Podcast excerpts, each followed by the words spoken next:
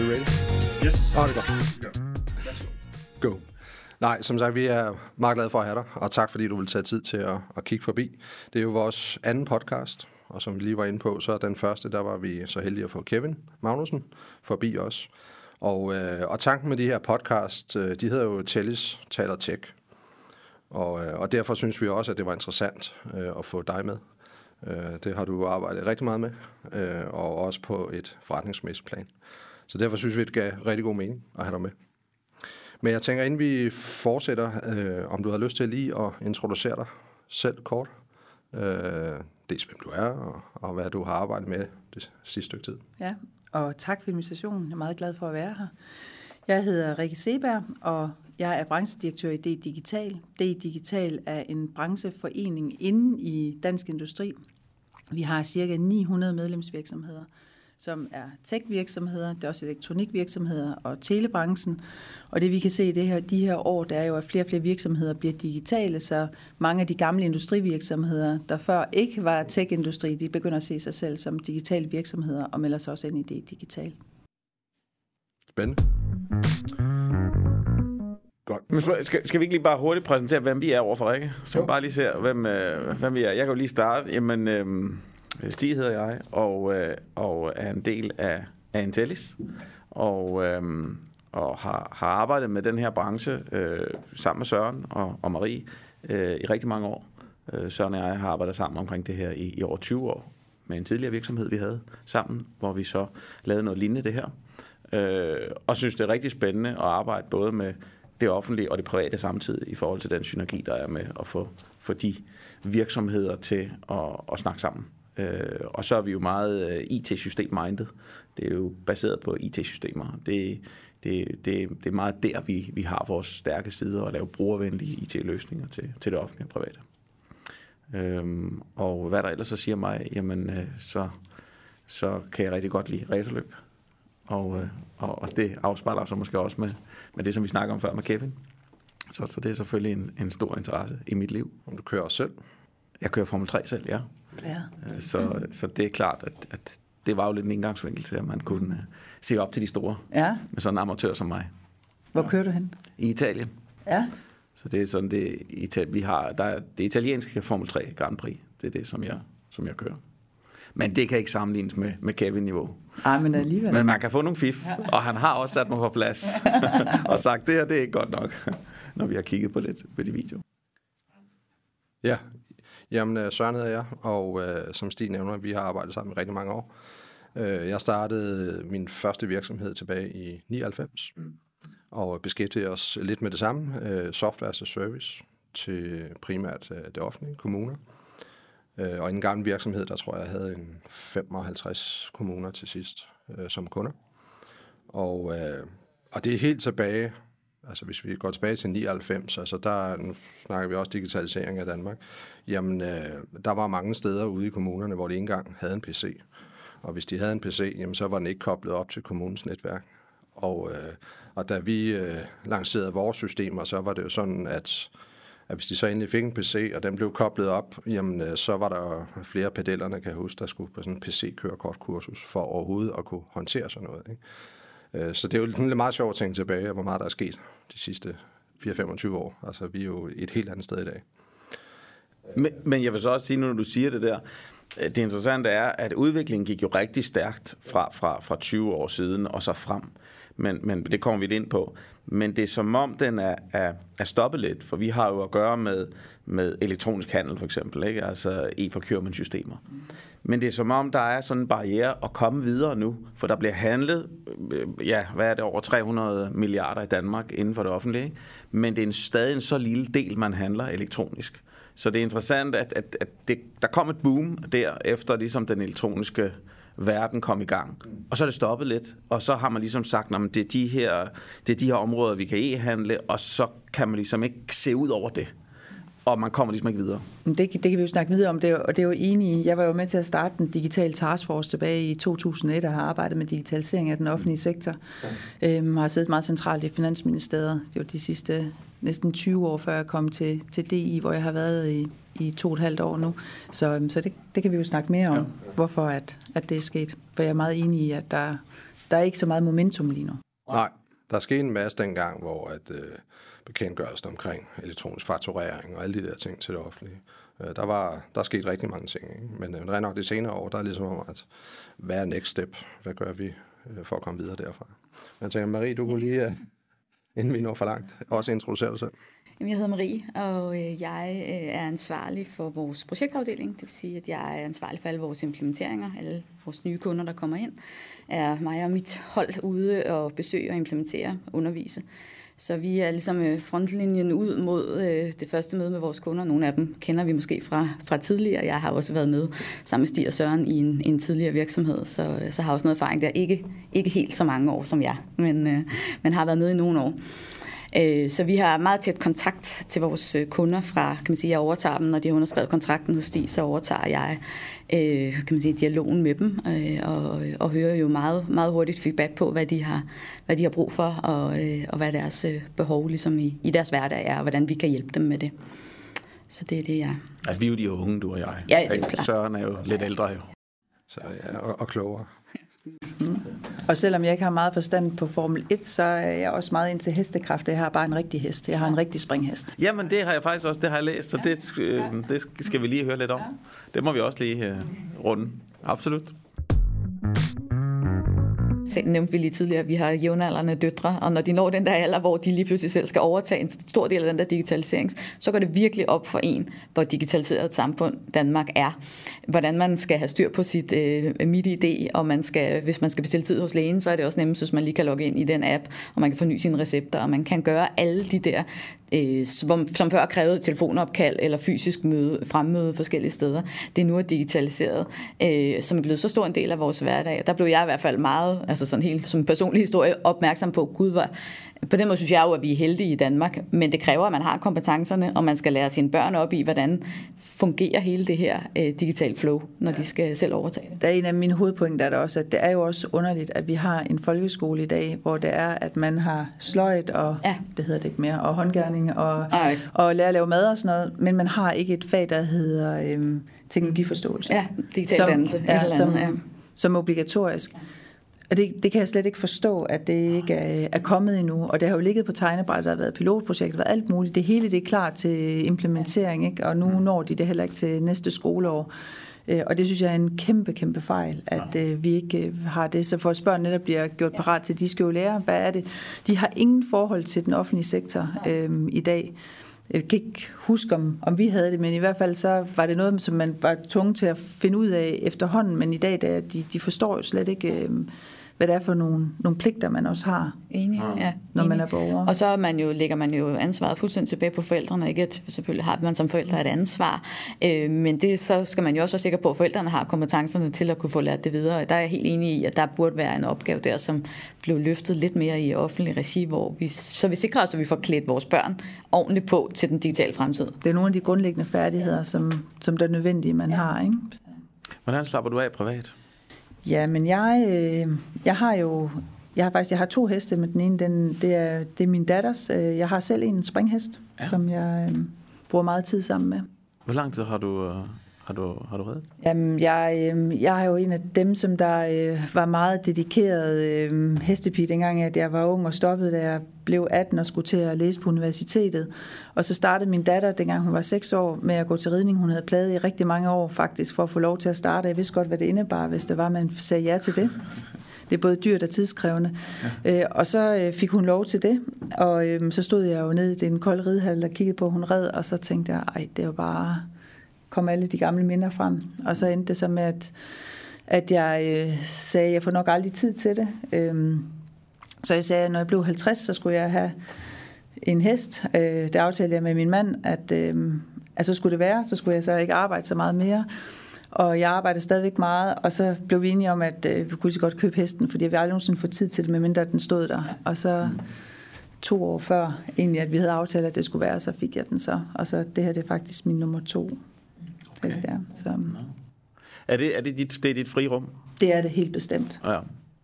Det er det helt bestemt. Det er der, hvor du... Hvor du hvordan, hvordan, nu, nu siger du, og din datter rider stadig. Ja. Øhm, hvordan har det så påvirket? Man, man mærker jo det på, på børn og unge, at de mange gange sidder bag en skærm, både både, både på det ene og på det andet tidspunkt. Øh, har, har du kunnet mærke det med, at, at, at du så har givet den mulighed, som du siger, det er, det er både tid og penge, men givet den fritidsinteresse, at så hun er mindre foran en skærm. Ja, det er i hvert fald dejligt, at der er tre timer hver dag, hvor det er, at hun er sammen med sin hester, hvor hun ikke ja. sidder foran skærmen, men hun sidder jo også meget foran skærmen, og så har hun så også en Instagram-profil med sin hest. Ikke? Men, ja. øhm, men det er en, øhm, en udfordring, at øh, de bruger så meget tid på skærmen, og det, at de har nogle andre interesser, hvor det er, at de ligesom er tvunget til at lægge telefonen væk, det, øhm, mm. det synes jeg er en god ting. Og så giver det jo også en, en masse god kvalitetstid sammen.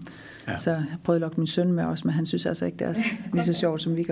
Han er mere øh, bilinteresseret, var det ikke sådan? Øhm, jo, det er og fodbold. Mm. Ja. Det lyder meget som en hos mig. ja. Og computer også. Ikke? Computer. Ja. Ja.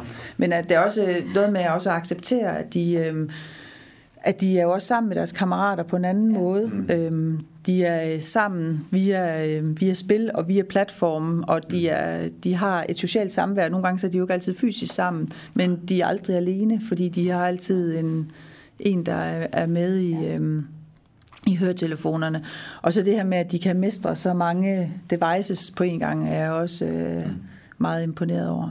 Er han en fremtidens IT-mand? Det tror jeg, han er. Og, øh, men jeg har det sådan, at øh, så længe at karaktererne i skolen de er gode, så er jeg ikke en af dem, der sætter restriktioner på, hvor meget at de må, øh, må bruge skærmene, fordi de, øh, det er også med til at, øh, at gøre dem til altså, dygtige mm medarbejdere i, øh, i fremtiden, at de ja. mestrer de, øh, de digitale værktøjer. Selvfølgelig skal de ikke sidde foran skærmen 24-7, men, øhm, ja. men man skal også passe på, at man ikke laver, mener jeg, altså så store begrænsninger, at, øhm, at det er, at de faktisk misser noget, øh, både i forhold til det sociale. Og så er det også, kommer det også an på, hvad det er, de laver foran skærmen, fordi at, mm.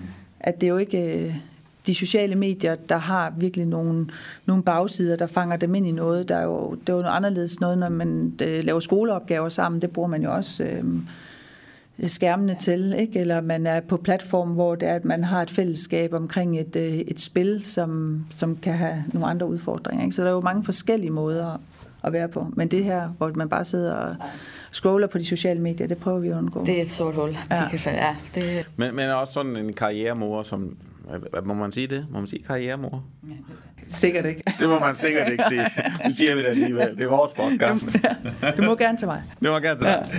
Men når man er karrieremor, jamen, så er det klart, at, at som du siger, hvis man kan have sådan nogle fælles interesser, øh, jeg kan forestille mig, at man måske også kan have øh, dårligt samvittighed nogle gange, hvis man arbejder rigtig mange timer. Er man der nok for sin familie, og er man der nok for sine børn?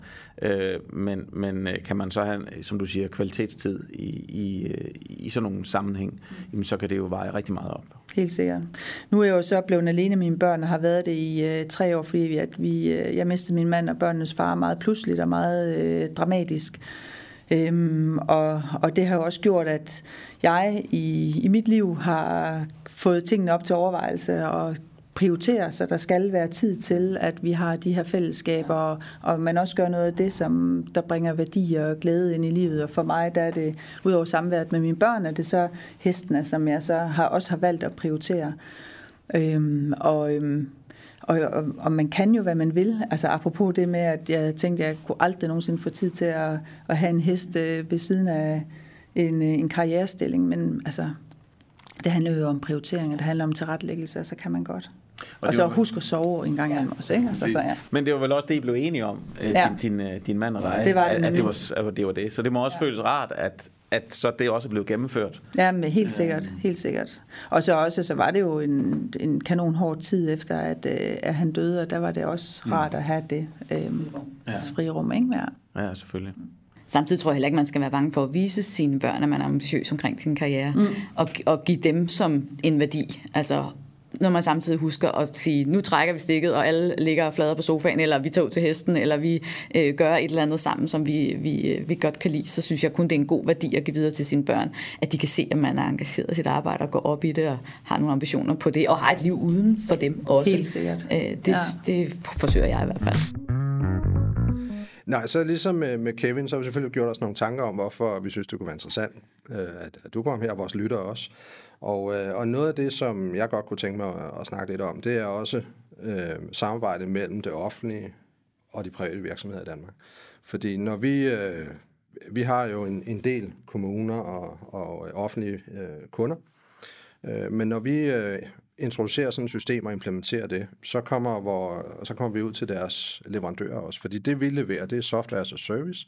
Det er en platform, hvor at, øh, den offentlige virksomhed kan lægge alle sine aftaler ud, alle sine kontrakter ud, så de bliver delt internt i organisationen. Og, øh, og man kan også handle ind på det. Det vil sige, hvis de sidder ude i, øh, ind på en skole og skal bruge øh, kontorartikler, eller de sidder ude på plejehjem og skal bruge øh, madvarer, jamen så bestiller de det igennem sådan et system som os. Og det betyder, at vi er jo afhængige af, at private virksomheder, som kommunerne nu handler med, at de får koblet sig på vores platform også.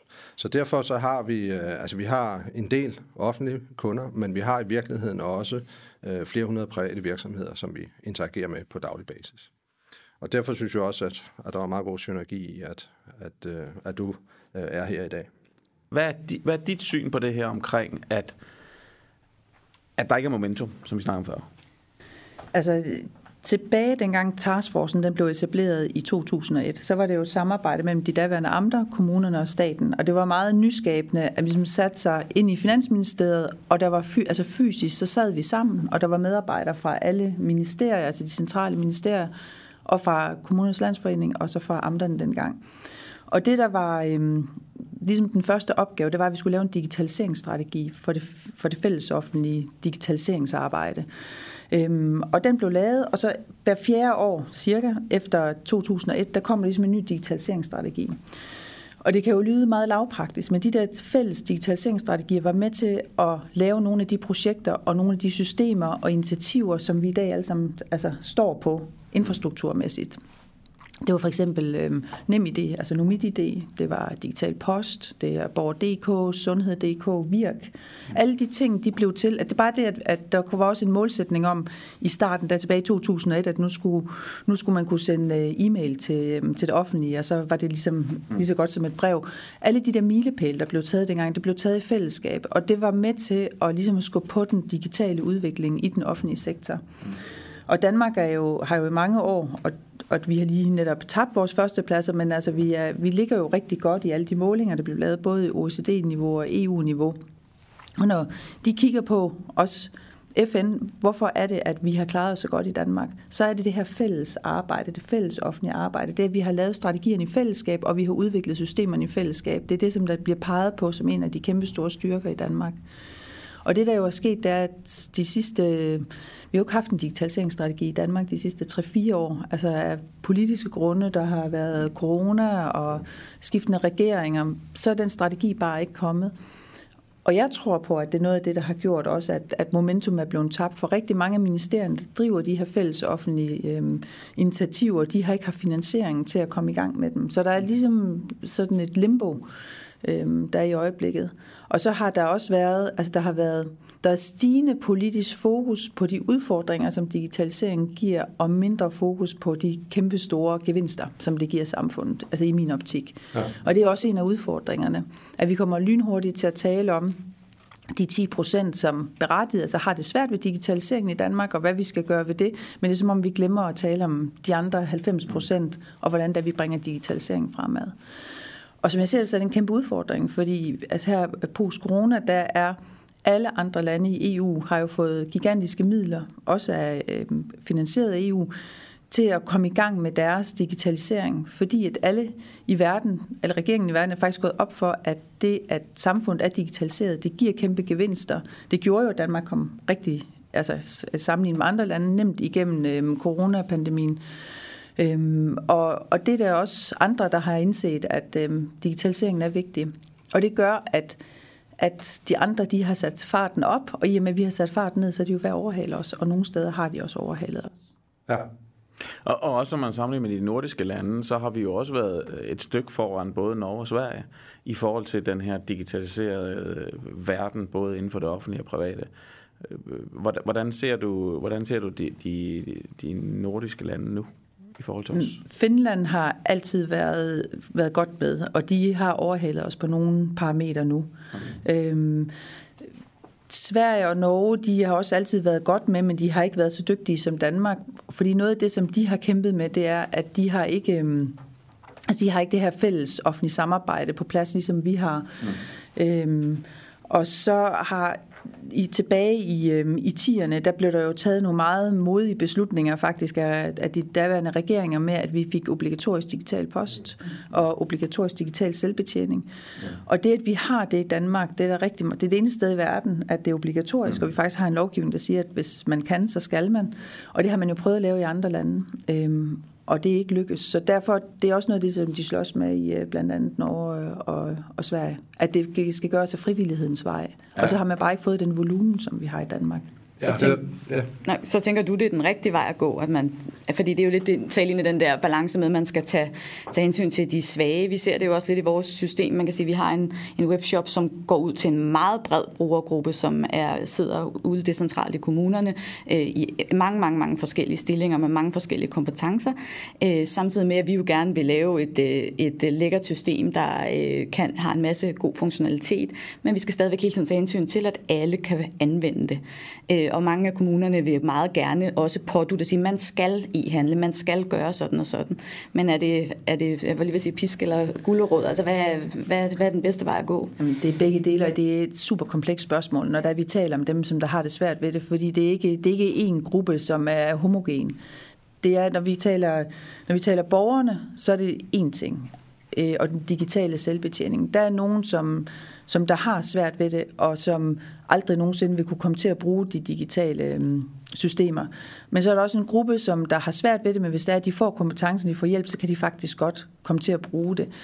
Og så er der en gruppe, hvor der er, der føler, at det er simpelthen, de er fremmedgjort over for altså det offentlige system som sådan. Reglerne er jo også blevet komplekse, mere og mere komplekse med tiden.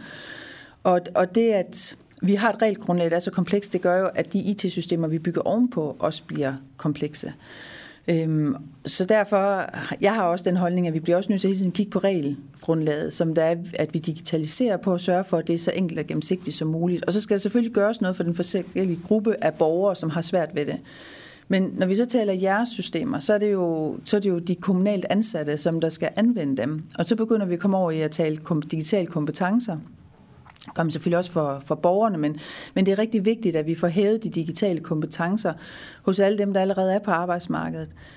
Alle stillinger udvikler sig. De, bliver, de får et digitalt element alle sammen, og vores børn, som der skal ud på arbejdsmarkedet om nogle år, de kommer ikke til at få et job, lige meget hvilket job de vælger, uden at de på en eller anden måde skal have en digital forståelse. Så det hele den kompetencediskussion er også utrolig vigtig, og det er den jo også for borgerne, men man skal passe på, at man ikke bare tale der 10 procent, der ikke kan, og, og så skal de ligesom friholde sig, så skal vi lave et analogt system til dem. Vi bliver nødt til at kigge på, hvordan er det, vi kan lave IT-systemerne så brugervenlige og så intuitive, at de er nemmere at anvende samtidig med, at vi også får hævet kompetencerne. Men det er en utrolig kompleks problemstilling, fordi den er så bred, og den handler om alt fra vores børn, vores gymnasier, vores universiteter, og dem, der allerede er på arbejdsmarkedet. Og så handler det om den måde, vi udvikler systemerne på. Og man kan også sige, altså når man kigger på det, som vi måske meget optaget med, med for eksempel e-handelsprocenten, jamen e-handelsprocenten er meget lav i det offentlige i forhold til, hvor meget man handler. Øh, så var der på et tidspunkt, hvor man talte om, at man, så skal man blive trukket i bloktilskud, hvis ikke man, hvis ikke man havde en e-handsprocent, der var, der var høj nok. Øh, men spørgsmålet er, om det egentlig, om egentlig udfordringen er, at man gerne vil til gode se den her direkte kontakt med de mindre leverandører, øh, og det er derfor, at man, at man har svært ved at gå over til til at e-handle mere, og dermed få de synergieffekter ved, at tingene bliver sendt afsted til betaling, og du får en uh, automatisk varemodtagelse, og du får en faktura, og det bliver betalt, og det hele det kører. Altså det flow, det mister du ligesom. Uh, jeg ved ikke, hvad, hvad, hvad grunden er til, at man, at man ligesom har stagneret i, i mange år, og ligesom ikke kommer videre. Altså, der har, der har længe været nogle tanker om at få det fuldautomatiseret, sådan så mm. det blev, øhm, blev obligatorisk. Men ligesom også det, det der med at at tage det endelige skridt. Mm.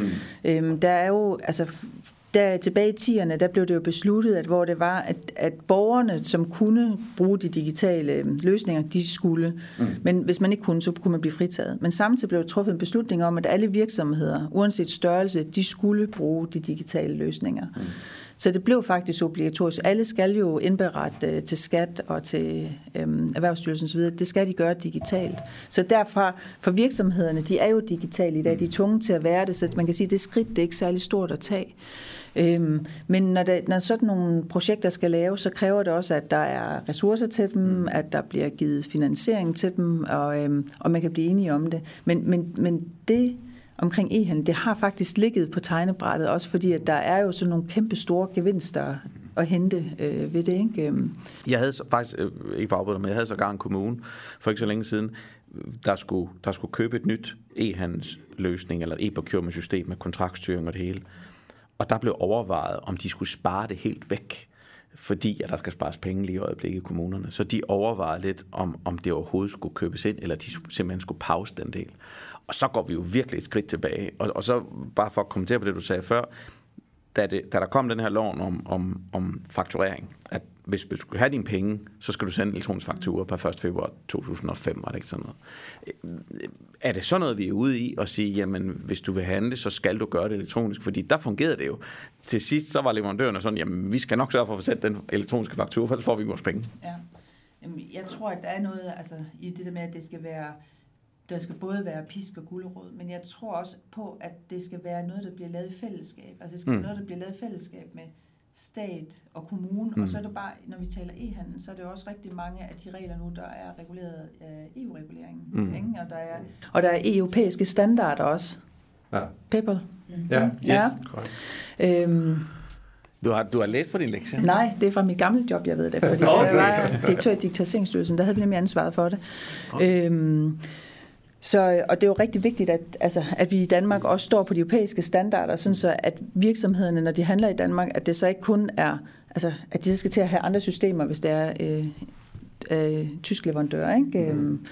Så, øh, men jeg tror, at, øh, at man bliver nødt til at pushe det her, men det bliver nødt til at være i fællesskab. Det bliver nødt til at være inde i den fælles offentlige digitaliseringsstrategi. Netop det, vi er så gode til i Danmark. Og så blive enige om, at det gælder både regionerne, det gælder også kommunerne, det gælder staten, ikke? så man gør det i fællesskab. Så, øhm, så, men der skal jo være en efterspørgsel på det også, ikke? Øhm, et push ind på, at, at man skal prioritere de her projekter. Mm. Fordi der er jo rigtig mange projekter, der skal prioriteres, mm. og der er ikke særlig mange penge i øjeblikket. Så, så det at kunne stille business casen op også, og også sige, mm. det her, det kan, det kan give en kæmpe samfundsgevinst, ikke? Da Kevin var herinde sidst, øh, så, så spurgte vi ham, hvordan handler du ind elektronisk? Nu er han jo gener- altså, bare hans generation. Og han, han kommenterede og sagde, jamen i bund og grund, hvis der ikke er en app til, til tingene, så gør jeg det ikke. Og, og det var bare interessant at høre, og for, for, for så ung er han heller ikke. Han er jo ikke 20 år, men, men, men er vel omkring, jeg tror, han er 30. Ikke? Og det var bare interessant at høre, at jamen, altså, hvis der ikke er en app, så, så går jeg videre. Ikke? Og, og handler det meste, jeg kan i min hverdag, handler jeg elektronisk. Øh, okay, nu er han måske nu er han jo meget ude og, ude at rejse, ikke? men stadigvæk, at det var bare den, en, øh, den indgangsvinkel, og så siger du, jamen, dem vi har på gymnasierne og så videre, hvis ikke vi gør noget nu, så vil de jo stille sig op og sige, hvorfor gør vi det her manuelt, mm. når de kommer til arbejdsmarkedet, ikke? fordi det, det, det, det kan jeg, ikke, jeg kan ikke finde ud af at gøre det manuelt, jeg er vant til at gøre det elektronisk, hvorfor har vi ikke en app til det, hvorfor gør vi det ikke elektronisk? Ja, og det er jo lidt, altså, og det er jo paradoxalt, at der er den efterspørgsel, i, i blandt den store andel af befolkningen, men samtidig så dem, vi taler om, det er jo dem, som har det svært ved det. Og, men vi, det er jo et dilemma, fordi vi bliver nødt til også at håndtere dem, som der har det svært ved det, men løsningen er ikke bare, at vi skal køre et parallelt samfund, der er analogt til Nej. det digitale, fordi vi udvikler os til at være et digitalt samfund, så udfordringen er jo, hvordan vi får dem, der har det svært ved det, til at blive integreret i det digitale samfund.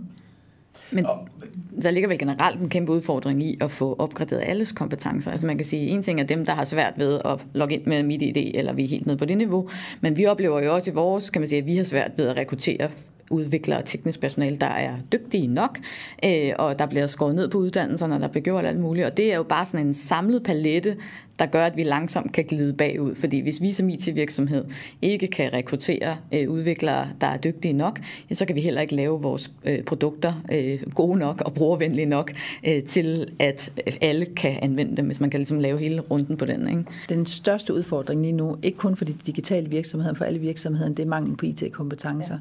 EU-kommissionen har sat et mål om, at i 2030, der skal der være 20 millioner IT-specialister i EU. Lige nu i EU, der er der knap 9 millioner.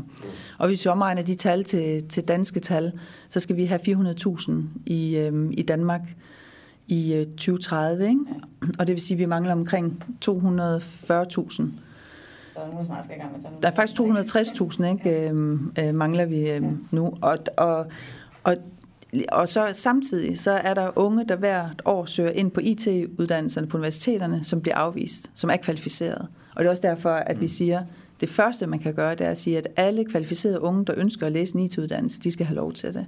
De skal simpelthen ikke blive afvist. Og så bliver vi nødt til at komme op på en helt anden klinge. Altså vi bliver nødt til at blive meget mere ambitiøse i forhold til, hvordan tiltrækker vi flere unge til IT-fagene? Hvordan gør vi flere kvinder og piger interesseret i at læse en IT-uddannelse? Og der vi har ingen plan i Danmark. Og det er den største udfordring for virksomheden lige nu, men det behøver jeg ikke fortælle jer, for det ved I. Jamen, det er rigtigt. Øh, det, jeg synes, vi kan, vi kan... Øhm, lad os lige prøve at få det her over til snakken omkring det her mit udbud. Fordi ja. det er jo faktisk noget, man gør. Lad, lad os prøve at få en snak om det, men det er, jo, det er jo noget, man gør for netop at centralisere og nu siger jeg ikke pisker guldåret, men alligevel en lille smule. Ikke? Der har været øh, rammerskrig blandt de øh, virksomheder, der, der laver de her systemer, fordi de er selvfølgelig bange for at vise deres forretning og, og, og så videre. Men, men hvad er ligesom baggrunden for at gøre det? Øh, jeg har også min egen personlige holdning til det, øh, og tror sådan set, at vi er enige. Men, men øh, hvad, hvad tænker du? Altså det, det med at have centrale systemer, nogle gange der er det godt. Det har du jo vist, at det vi har udviklet, for eksempel MitID sammen, og, øhm, og vi har en borger DK og sådan noget, det giver mening at have mm. nogle fælles systemer. Men der, hvor der allerede er etableret en konkurrence på markedet, der skal vi være meget varsomme med det, for man går jo ud og ødelægger et velfungerende marked. Og hvorfor skal det offentlige så, så bygge noget, som markedet ligesom kan tage sig af? Øhm, jeg tror, at det, der ligger bag ønsket om at gøre det, det har været et ønske om at lave altså en enkel tilgang, så det bliver nemmere øhm, for kommunerne og at, at bruge systemerne, altså så for, ligesom for at pushe det. Mm. Så det, jeg tror i virkeligheden, det er det, der ligger til grund. Så det ligger ikke, det, altså der, har, der er nogen, der ikke har tænkt så langt, som har tænkt, at der faktisk er et velfungerende marked. Men jeg synes jo, det er meget forkert, at man skal bruge nu er det 70 millioner, der er afsat til at, at bygge et system, hvor der er et velfungerende marked. Altså det, apropos det med, hvad det, hvor vi skal bruge vores penge hen, mm. så, så giver det i min verden ikke så meget mening. Nej. Kan der ligge noget med, at man vil beholde data i landet?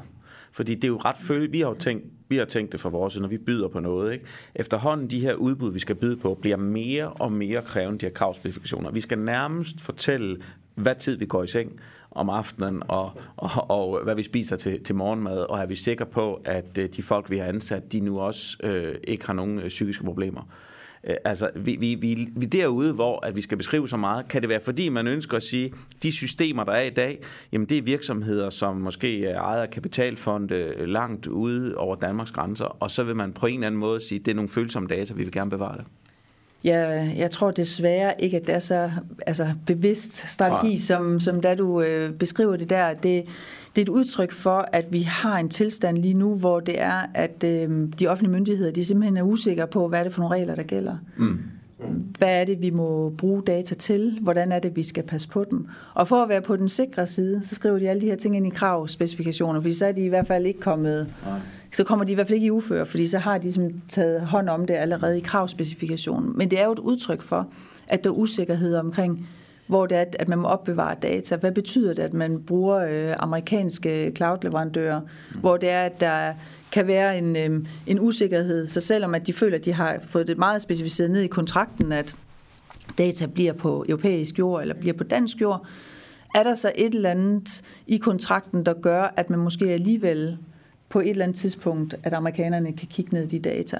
Så ved de, de kan, det har, det har sagerne fra datatilsynet så ved de, de kan få problemer. Og selvom datatilsynet i dag bliver ved med at sige, at det her det handler om, at man skal have gennemsigtighed, og man skal aftale sig ud af det, så ser vi bare nogle sager, hvor det er, at, at virksomhederne og myndighederne har dækket sig af, og alligevel så opstår der tvivlsspørgsmål efterfølgende. Og øh, der er virkelig behov for, at der bliver taget stilling til, hvad er det, vi må, og hvad er det, vi ikke må, øhm, og hvor er det grænserne, de skal gå. Og der skal vi bare passe på med, at vi ikke får lavet det hele så rigidt og så firkantet, at vi ikke kan, at vi ikke kan agere. Altså, det kan være en bremse i sig selv præcis, for at det bliver for, ja. for, for den videre digitalisering, for vi må også bare erkende, at den software, vi har i dag, den er baseret på de, de store tech-giganters mm. øhm, øh, hvad hedder det, løsninger, og vi kan ikke, altså Danmark har ikke råd til at udskifte alle de amerikanske softwareprodukter, der er, og de er jo heller ikke tilgængelige øh, fuldt ud på markedet øh, i en anden version. Og der er der også en diskussion i Europa lige nu i forhold til, hvor selvforsynende skal vi være, altså hvor protektionistiske skal vi være, og hvad skal vi tillade. Og vi skal bare passe på, at den diskussion ikke kommer til at gå ud over den øh, digitale øh, altså fremdrift, fordi det, øh, det vil være en kæmpe hemsko. Og I oplever det jo selv ude hos kommunerne nu, ikke? Øh, at de ikke tør tage de beslutninger. Mm. Det er i... Øh, jeg var lige til et, et møde med, med en offentlig myndighed i går, ikke? og der bruger man stadigvæk Skype. Ikke? Og selvom Skype jo ikke bliver supporteret længere. Mm. Øhm, men man kan ikke skifte til Teams, fordi der er usikkerhed om, kan man bruge det, men altså resten af Danmark bruger jo Teams, ikke? og det bliver supporteret, og derfor er der også, det er også mere sikkert, for der er ikke flere øh, mm. huller i, men man sidder stadigvæk med det gamle Skype-system. Ikke? Og det er jo et udtryk for det samme. Ja, der bliver en stor usikkerhed, og man tør ikke rigtig tage nogle beslutninger. Ja, ja. ja. Og så er det, der kommer den her stillstand, mm. som ikke er god for nogen. Ja. Mm. Jeg tænker øh, sådan at springe, øh, springe videre til... Øh, vi har jo sådan lidt... Jeg ved ikke, om det er breaking news, men, øh, men for dig sker der noget ja. her første i 6. Vil du ikke sætte lidt ord på det? Jo, jeg, øh, jeg skal øh, tilbage til staten, Øh, og jeg skal være direktør i Styrelsen for øh, Dataforsyning og Infrastruktur, SDFI, som er en styrelse under Klimaministeriet. Og styrelsen arbejder med at øh, tilvejebringe data og stille data til rådighed, blandt andet om øhm, geografiske placeringer, om øhm, adresser, øhm, matrikler, øhm, energidata, alt det, som der skal bruges øhm, både i den grønne omstilling, men også i det hele taget til nogle af de her fælles øh, offentlige digitale løsninger. Og så øh, har styrelsen også ansvar for teleområdet. Så det glæder jeg mig meget til, at komme ja. tilbage til staten. Spændende. Tillykke med det. Tak. Jeg ved ikke, skal vi, øh, skal vi gå over til noget bæredygtighed og mhm. så videre, hvis vi skal nå det. Det kan vi sagtens. Det er jo, når du lige netop taler grøn energi, ja, så er det jo meget... For man kan sige, det vi, øh, hvis vi lige sådan binder en tråd til det, vi har talt om tidligere, hvor vi øh, for år tilbage så meget øh, kan man sige, fokus på overhovedet at få digitaliseret ud i kommunerne, at diskutere i handle og, og sådan nogle ting, så er vi jo nået dertil, hvor det gør trods alt. Om det kunne blive bedre, måske, men mange af kommunerne er jo der, hvor de handler. Så, øh, så når vi så nu er ude og man sige, implementere vores system, som jo er kontraktkatalogstyring og et e-handels øh, modul, så oplever jeg i stigende grad, at øh, de, de udfordringer, vi havde tidligere, hvor det bare handlede om at, at få implementeret det her grundlæggende, der er der nu større og større fokus på at øh, få automatiseret flere ting og få optimeret mange af de der processer, der er forbundet med omkring indkøb. Øh, og netop i den forbindelse også få givet dem, der sidder og i indkøbsafdelingerne ude i kommunerne, eller øh, dem, der sidder og administrerer vores systemer, øh, få dem løftet lidt op. Der er meget stor fokus på, at de skal kunne have mere fokus på, hvordan handler man bæredygtigt. De skal kunne dokumentere i højere grad, hvordan er deres aftale, hvor bæredygtige er det, hvor grønne er deres øh, indkøb, der sådan, altså helt nede i procentsatser, hvor meget er der blevet, blevet handlet af, af det øh, ene og det andet produkt, øh, og hvad er CO2-aftrykket og ja, alle de her ting. Øhm, og det forsøger vi jo, kan man sige, at hjælpe dem til, både ved at systemet bliver så let at anvende og automatisere en masse processer, så de ikke manuelt skal sidde og bruge unødig tid på at behandle ting øh, og godkende og, og lede efter 25 øre på en faktura og sådan nogle ting. Øh, men samtidig også ved at have indbygget i vores system muligheder for for eksempel at lave bæredygtighedsvurderinger af, øh, af kontrakter og, og leverandører.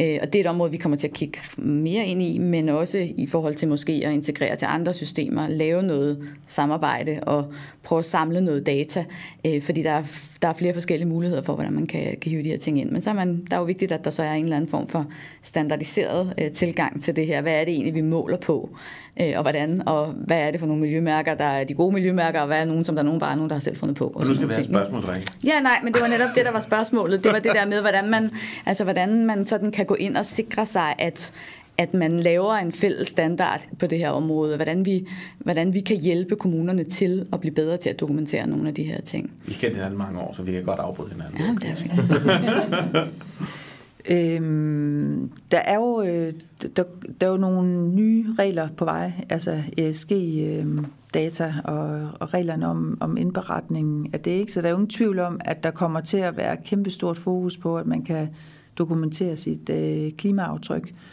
Og der er rigtig mange virksomheder lige nu, som er ved at udvikle systemer til at hjælpe øh, virksomhederne med at, øh, at få styr på de her data. Altså det er, det, jeg tror igen, så er det vigtigt det der med at få tilbage det med, det skal være enkelt, og det skal være simpelt, fordi virksomhederne, de kommer lynhurtigt til at drukne i, altså i data og indberetninger af data. Øhm, og det er jo ikke kun de store virksomheder, som kommer til at blive omfattet, det er alle underleverandører, fordi de skal have styr på hele deres øhm, værdikæde. Så kommer de små virksomheder også til at skulle have styr på det, for de skulle kunne fortælle det hver gang, at de sælger noget. Ikke? Så, så det bliver, øh, jeg tror, at de næste år vil blive det, som der kommer til at fylde hos øh, virksomhederne, den her compliance-opgave, for der kommer så meget fokus på det. Og det at kunne lave det simpelt og enkelt, det, øh, det bliver virkelig øh, kernen i det. Ja. Fordi jeg tror, vi oplever i stor stil også, at der er netop lidt usikkerhed om, hvilken vej skal man, skal man gå, hvilke, hvilke, der findes enormt mange mærkninger og øh, ting, som, hvor, man, hvor der måske ikke altid er 100% tillid til, det datagrundlag, der ligger bag, øh, kan vi egentlig rent faktisk stole på, at, at de her mærkninger øh, er rigtigt, den data, vi får ind, er korrekt og sådan nogle ting. Øh, så det kræver jo også, at der kommer en eller anden form for fælles øh, indsats lidt højere op fra, måske, hvor man får måske ryddet lidt op i nogle ting og sat nogle fælles standarder, så det er lidt nemmere at manøvrere rundt i. Ja, og, og, og det, øh, det er i gang. Der har været det her regeringspartnerskab, som har kommet med anbefalinger til den tidligere regerings digitaliseringsstrategi, der så aldrig noget, øhm, der noget at blive øh, forhandlet på plads. Men et af de forslag, som der lå for regeringspartnerskabet, var, at de indberetninger, som virksomhederne de skal lave, de skal ske fuldautomatisk. Altså frem for, at vi sidder og taster ind i sådan nogle øh, døde pdf'er, som der så bliver sendt videre, og måske så de er integreret bagved, så skal, øh, så skal data kunne hentes mere automatisk ud af virksomhedernes systemer.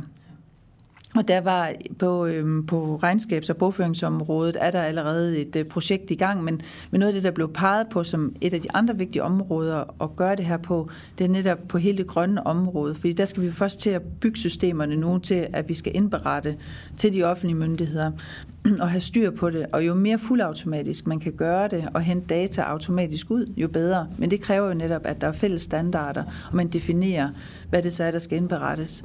Men jeg tror også, at hvis vi, jeg har tidligere været med til at lave sådan nogle offentlige digitaliseringsprojekter, blandt grunddataprogrammet, hvor man har sagt, nu kortlægger vi hele verden, nu skal vi se, hvad det er for nogle data, vi har, så laver vi datamodeller, så vi er sikre på, at alle data de er synkroniseret, og der er fælles standarder, og så tager det 10 år at lave. Og jeg tror, det er rigtig vigtigt, at her man starter i det små, man ser at komme i gang, og så må man fikse de ting undervejs, så man så bliver klogere på. Ikke? Øhm, fordi der er jo ikke noget, det, det er jo ikke en eksakt videnskab, når vi taler ESG-data. Der er rigtig meget, der er... Øhm, der først skal finde sine standarder, ikke? men det kræver jo, at myndighederne de er med til også at sætte dem. Men, men i hvert fald det der med, at vi kommer til at starte i det små og se at komme i gang, frem for at kortlægge det hele, fordi så, øhm, så kommer det til at gå for Jeg tror også, det er det, vi oplever, at der er kastet rigtig mange bolde i luften, og så handler det om at finde struktur, system og noget, gøre det automatisk mm. fremadrettet. Og det er i hvert fald arbejde, vi, øh, vi har sat os i scenen sammen med kunderne, for ligesom at, at, at prøve at få struktur på det. Øh, hvor, hvor, hvor, hvor tænker du henne, øh, at, at du gerne vil gøre en forandring, Rikke? Altså nu, i forhold til, i forhold til den, øh, det kan du måske lige runde, hvis du har løst der, hvor du har været nu, og så det nye sted. Hvor, hvad drømmer du om at, at skabe forandring? Når man har den position, som du har, så har man jo nogle visioner. Hvad vil jeg gerne nu gøre for, for, for forandring for samfundet? Ikke? Vil rigtig gerne være med til at understøtte den grønne omstilling, som, altså som der skal ske, og som alle virksomhederne står overfor, og også de offentlige myndigheder, og som er en udfordring. Noget af det, som der er blevet talt om, synes jeg, i rigtig mange år, det er, at øhm, en forudsætning for, at vi kan lave den grønne omstilling, det er, at der bliver stillet data til rådighed. Mm. Altså, vores samfund fremadrettet bliver til, kommer til at basere sig på, at vi har de rigtige data, også at vi kan udvikle nye digitale løsninger. Det kræver data, også med men nu vi får mere øh, kunstig øh, intelligens, automatisering, mm. og alle er jo enige om, at data er grundlaget.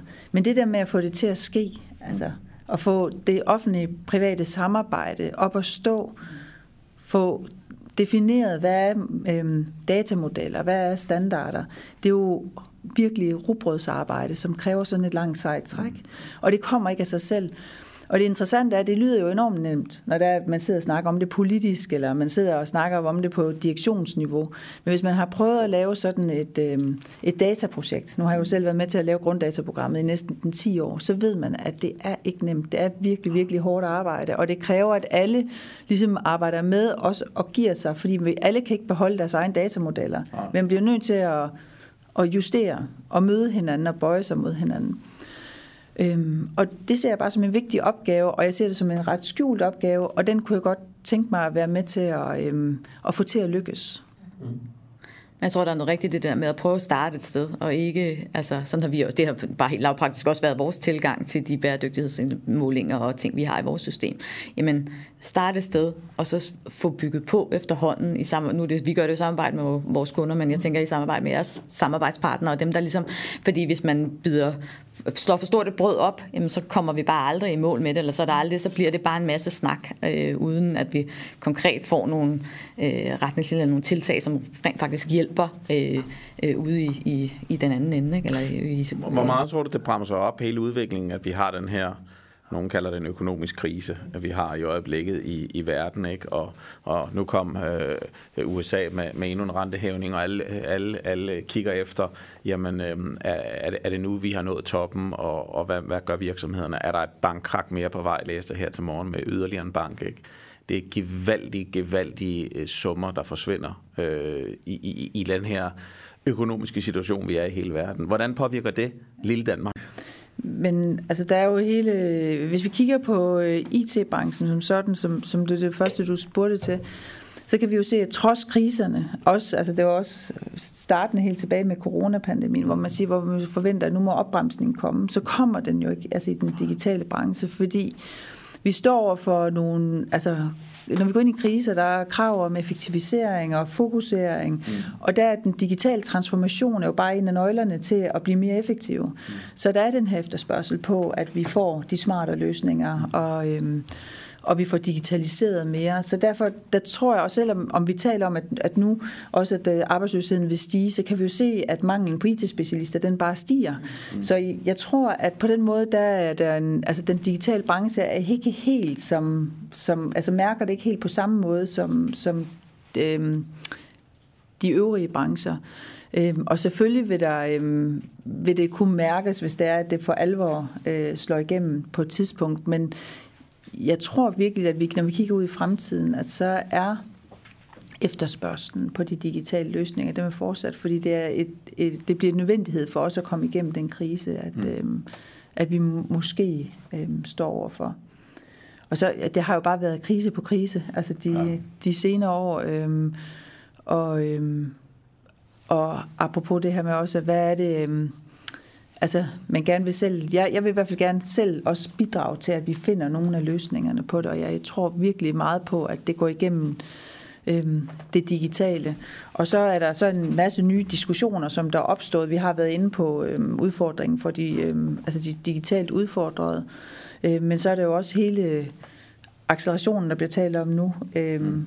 på kunstig intelligens. Hvad er det, det kan bruges til? Og igen, så så skal vi selvfølgelig have diskussionerne, men vi skal også passe på, at frygten ikke tager så meget over, at man sidder og tænker i alle de fremtidsfilm, man har kigget på, og så tænker, at lige om lidt så, over, så kommer robotterne og overtager verden.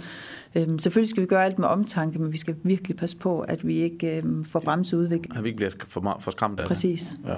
Vi sidder jo selv og arbejder med kunstig intelligens, med, med, med de systemer, vi laver, og hvordan kan vi... Men, men der er det jo mere med den tanke, hvordan kan vi gøre det nemmere for dem, øh, det her med varme og kolde hænder. Øh, ikke fordi, at der er nogle robotter, Ikke fordi der er nogle robotter, der skal overtage selve behandlingen, men simpelthen fordi, at det skal være nemmere for dem at finde de rigtige varer, købe de rigtige varer, som, som de nu sidder med derude, og, og, og, og træffe de rigtige valg. Der skal stadig sidde et menneske bag, men den skal ligesom træffe de rigtige valg. Øh, jeg husker øh, øh, for eksempel så, så øh, jeg tror det var Amazon, der lavede på et tidspunkt sådan en knap, du kunne have installeret i dit hus forskellige steder, på toilettet, i køkkenet osv. Og når du så trykker på den knap, så bestilte den det, som du nu har sat den op til at bestille. Mm. For eksempel, hvis du var på toilettet, og du mangler toiletpapir, så trykker du en eller to eller tre gange, og så fik du toiletpapir øh, leveret. Ikke? Eller hvis du er i køkkenet, jamen, så havde du måske tre-fire knapper, og så var det mælk, og så var det brød, og så var det nogle andre ting. Ikke? Og det var ligesom tanken, de vil med det, at du bare skulle med et, et, et, et tryk, så får du det, du har brug for. Men, men så går der jo også lidt af charmen, fordi det er måske også en charme at få lidt, lidt at slappe af. Jeg ved ikke, om det er slappe af for dig at gå ned og handle, men for mig nogle gange kan det godt være at slappe af og gå ned i, i, i supermarkedet og tage kundvognen og køre rundt og bare gå og kigge lidt og, og hygge sig lidt og slappe af og, og så videre. Øh, jeg ved ikke, det kan godt være, at jeg er unik på det der, og jeg andre bare vil have det overtid. Jeg synes, jeg bliver stresset af det. men det er måske også, men det, det, ja. Ja, du har jo også valgmuligheden. Præcis. Jamen, det er rigtigt, og det er måske det, det handler om, ja. at man har valgmuligheden snakke om det her med, om det er et krav eller, eller ikke et krav. Ja. Men bare for, at det ikke bliver for, det må heller ikke blive for digitalt. Nej. Øhm. Men, men der vil også være, altså der vil jo være fysiske butikker, så længe du har lyst til at gå ned i dem. Mm. Den dag, du ikke har lyst til at gå ned i dem mere, så vil de jo forsvinde. Ja. Så, øhm, og, og jeg tror, at vi bliver ved med at have lyst til at gå ned i de fysiske butikker. Men man kan se, at der er jo rigtig meget i detailhandlen. Der, der er jo noget, der flytter over, og der bliver rent digitalt, hvor man ikke... Øhm, altså, bruger de fysiske butikker. Jamen altså, hvis man forestiller sig, at man, man tager på ferie, nu er jeg en del i Italien, ikke? Øh, og nu er det selvfølgelig blevet lidt måske som, som ikke på samme måde ferie, for der er man rigtig meget, men men, men det vil jo ikke være rart for mig, hvis jeg bare kom derned, og så skulle jeg trykke på nogle knapper, og så vil jeg få min vare. Det, det er jo en del af det at være der, at man tager til det lokale supermarked og handler ind, mm. fordi man slapper af med det. Ikke?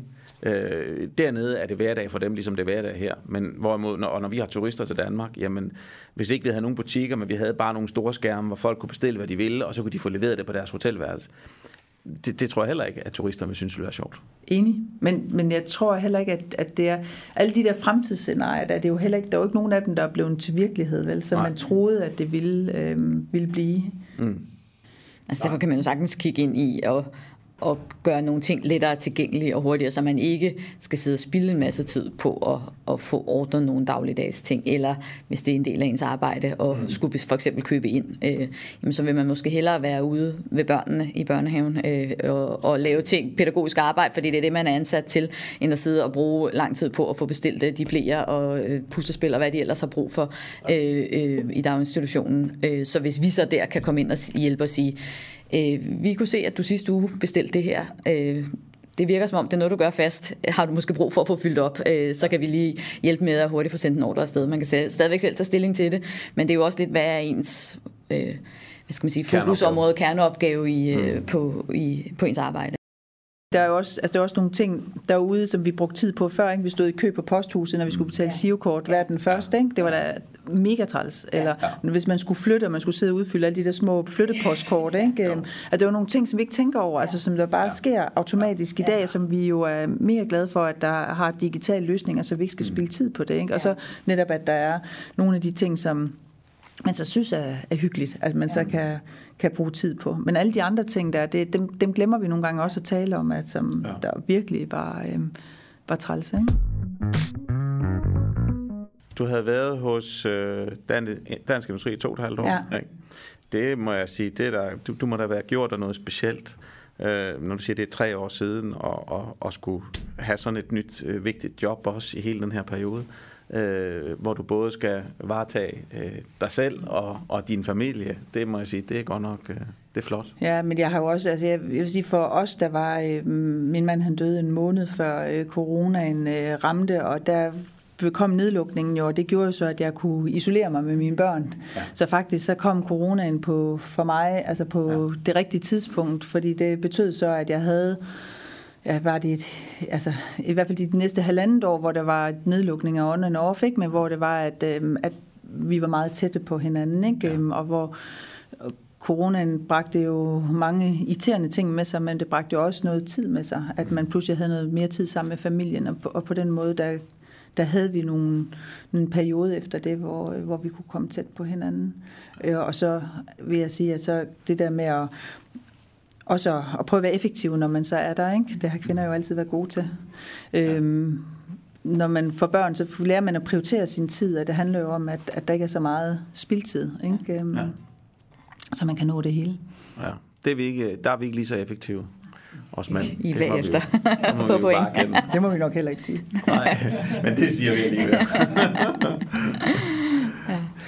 Hvis du sådan her, her til sidst skulle komme lidt med, med noget råd til os. Vi er jo en mindre nystartet, kan man sige, virksomhed, men selvfølgelig med kræfter i virksomheden, som, som har arbejdet med det her gennem mange år, men, men en forholdsvis nystartet virksomhed, øh, mindre virksomhed med en, med en, øh, med en 15-20 ansatte. Øh, hvad, hvad vil være dit råd til, til os, både i forhold til ja, sammenhold internt i virksomheden, når du sådan ser på både store og, og mindre virksomheder, men også hvor, hvor vi måske skal lægge vores fokus hen? Det er et godt spørgsmål. øhm, Og du må også gerne tænke over det.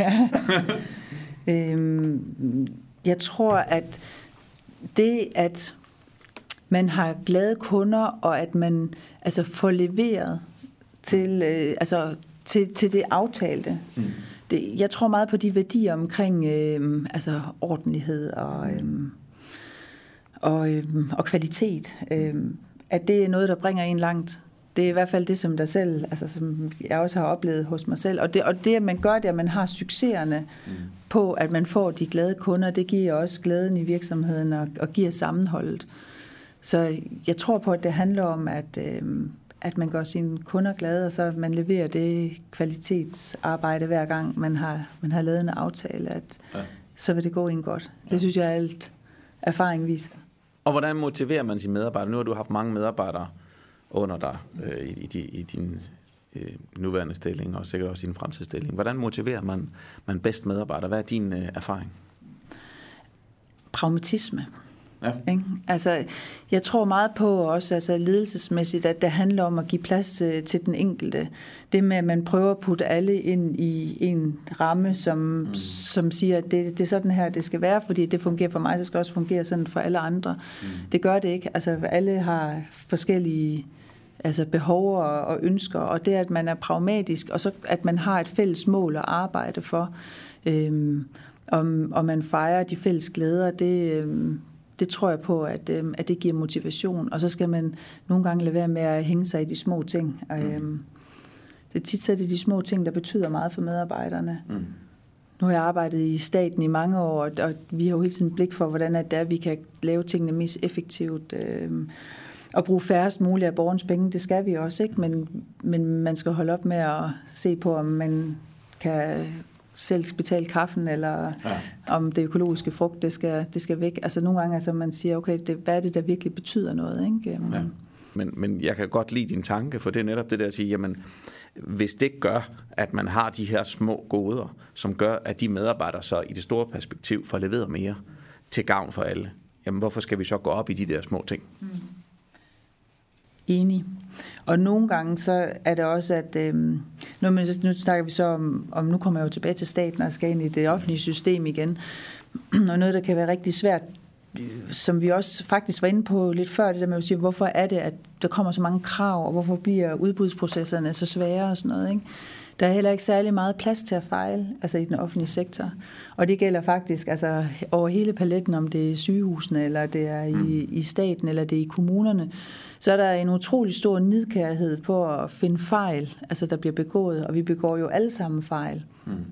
Og selvfølgelig skal der ikke være snyd og bedrag, det skal der slås hårdt ned på, men hvis man begår en fejl en gang imellem, så er det ikke nødvendigvis lykken at blive hængt ud på forsiden af, af en avis, hvor ja. der, det, det bliver blæst op. Ikke? Der skal man måske også nogle gange imellem være en lille smule mere larts og sige, at hvis det er, at vi skal også udvikle os og lave nogle ting, som der er, at, hvor vi bliver innovative, og vi tør, mm. det kræver, at vi tør tage nogle chancer, ja. og at det hele ikke skal, skal pakkes ind. Og så er vi tilbage til igen at snakke omkring datatilsynet, og, og hvad er det, vi skal bruge vores data til. Selvfølgelig skal vi ikke være naive, selvfølgelig skal vi tænke os om, men vi skal bare passe på, at det hele ikke bliver så sort-hvidt, så at alle fryser og ikke, øhm, og ikke kan lave noget. Og den enkelte medarbejder bliver helt lammet ja. i sit daglige virke, fordi man tør ikke at netop sætte nye projekter i gang, eller gøre ting, fordi man er bange for, at der kommer nogen, der slår Og de lokale ledelser tør ikke tage de beslutninger, som måske er de rigtige, og, øhm, både for, for samfundet generelt, men også for medarbejderne, ikke? fordi at, at man er bange for at lave de her fejl. Man taler om opgør med nulfejlskulturen, men den eksisterer jo i bedste velgående, og det er ikke kun de offentlige leders skyld, det er også pressens skyld. Ja, enig. Det har været rigtig hyggeligt at have dig på besøg. Ja. Tak fordi jeg måtte komme. Det var ja. rigtig hyggeligt at møde jer. Og jeg håber meget, at jeres øh, virksomhed det kommer til at gå den forrygende, men jeg er sikker på, at I har fat i den lange ende med det, I kommer til at levere, fordi det er, eller I leverer allerede, fordi det er det, der, øh, der kommer til at bringe store øh, mm. gevinster til både offentlig sektor og samfundet generelt på. Vi gør vores til det og, og, og prøver med vores, øh, med vores virksomhed at levere. Og det bliver spændende at følge din rejse, Rikke, øh, hvor du kommer Jo, hen tak. nu. Og det kan jo være, at vi inviterer dig en anden gang, når vi hører lidt, øh, hvordan det er gået. Det håber jeg. Det nye sted. Ja, og ikke for at høre, hvordan det gik med min konkurrence om hesten. Det var, tænker jeg, det var det, der... Jo, jo, jo, det vil vi også gerne høre. Jamen, øhm, det bliver spændende at følge At både, følge både den ene og den anden både rejse. Den ene og den anden rejse. ja. Tak, og i lige måde. tak Var for det det. det? Det tror jeg. ja. Jeg synes også, øh, jeg synes, det har været super godt. Det har været hyggeligt. Det, vi, vi brugte jo slet, stort, stort set ikke det her manuskript. Nej, men det var noget, at vi var inde på det meste, ikke? Jo, men det tror jeg. Det var super. Det er godt. Ja.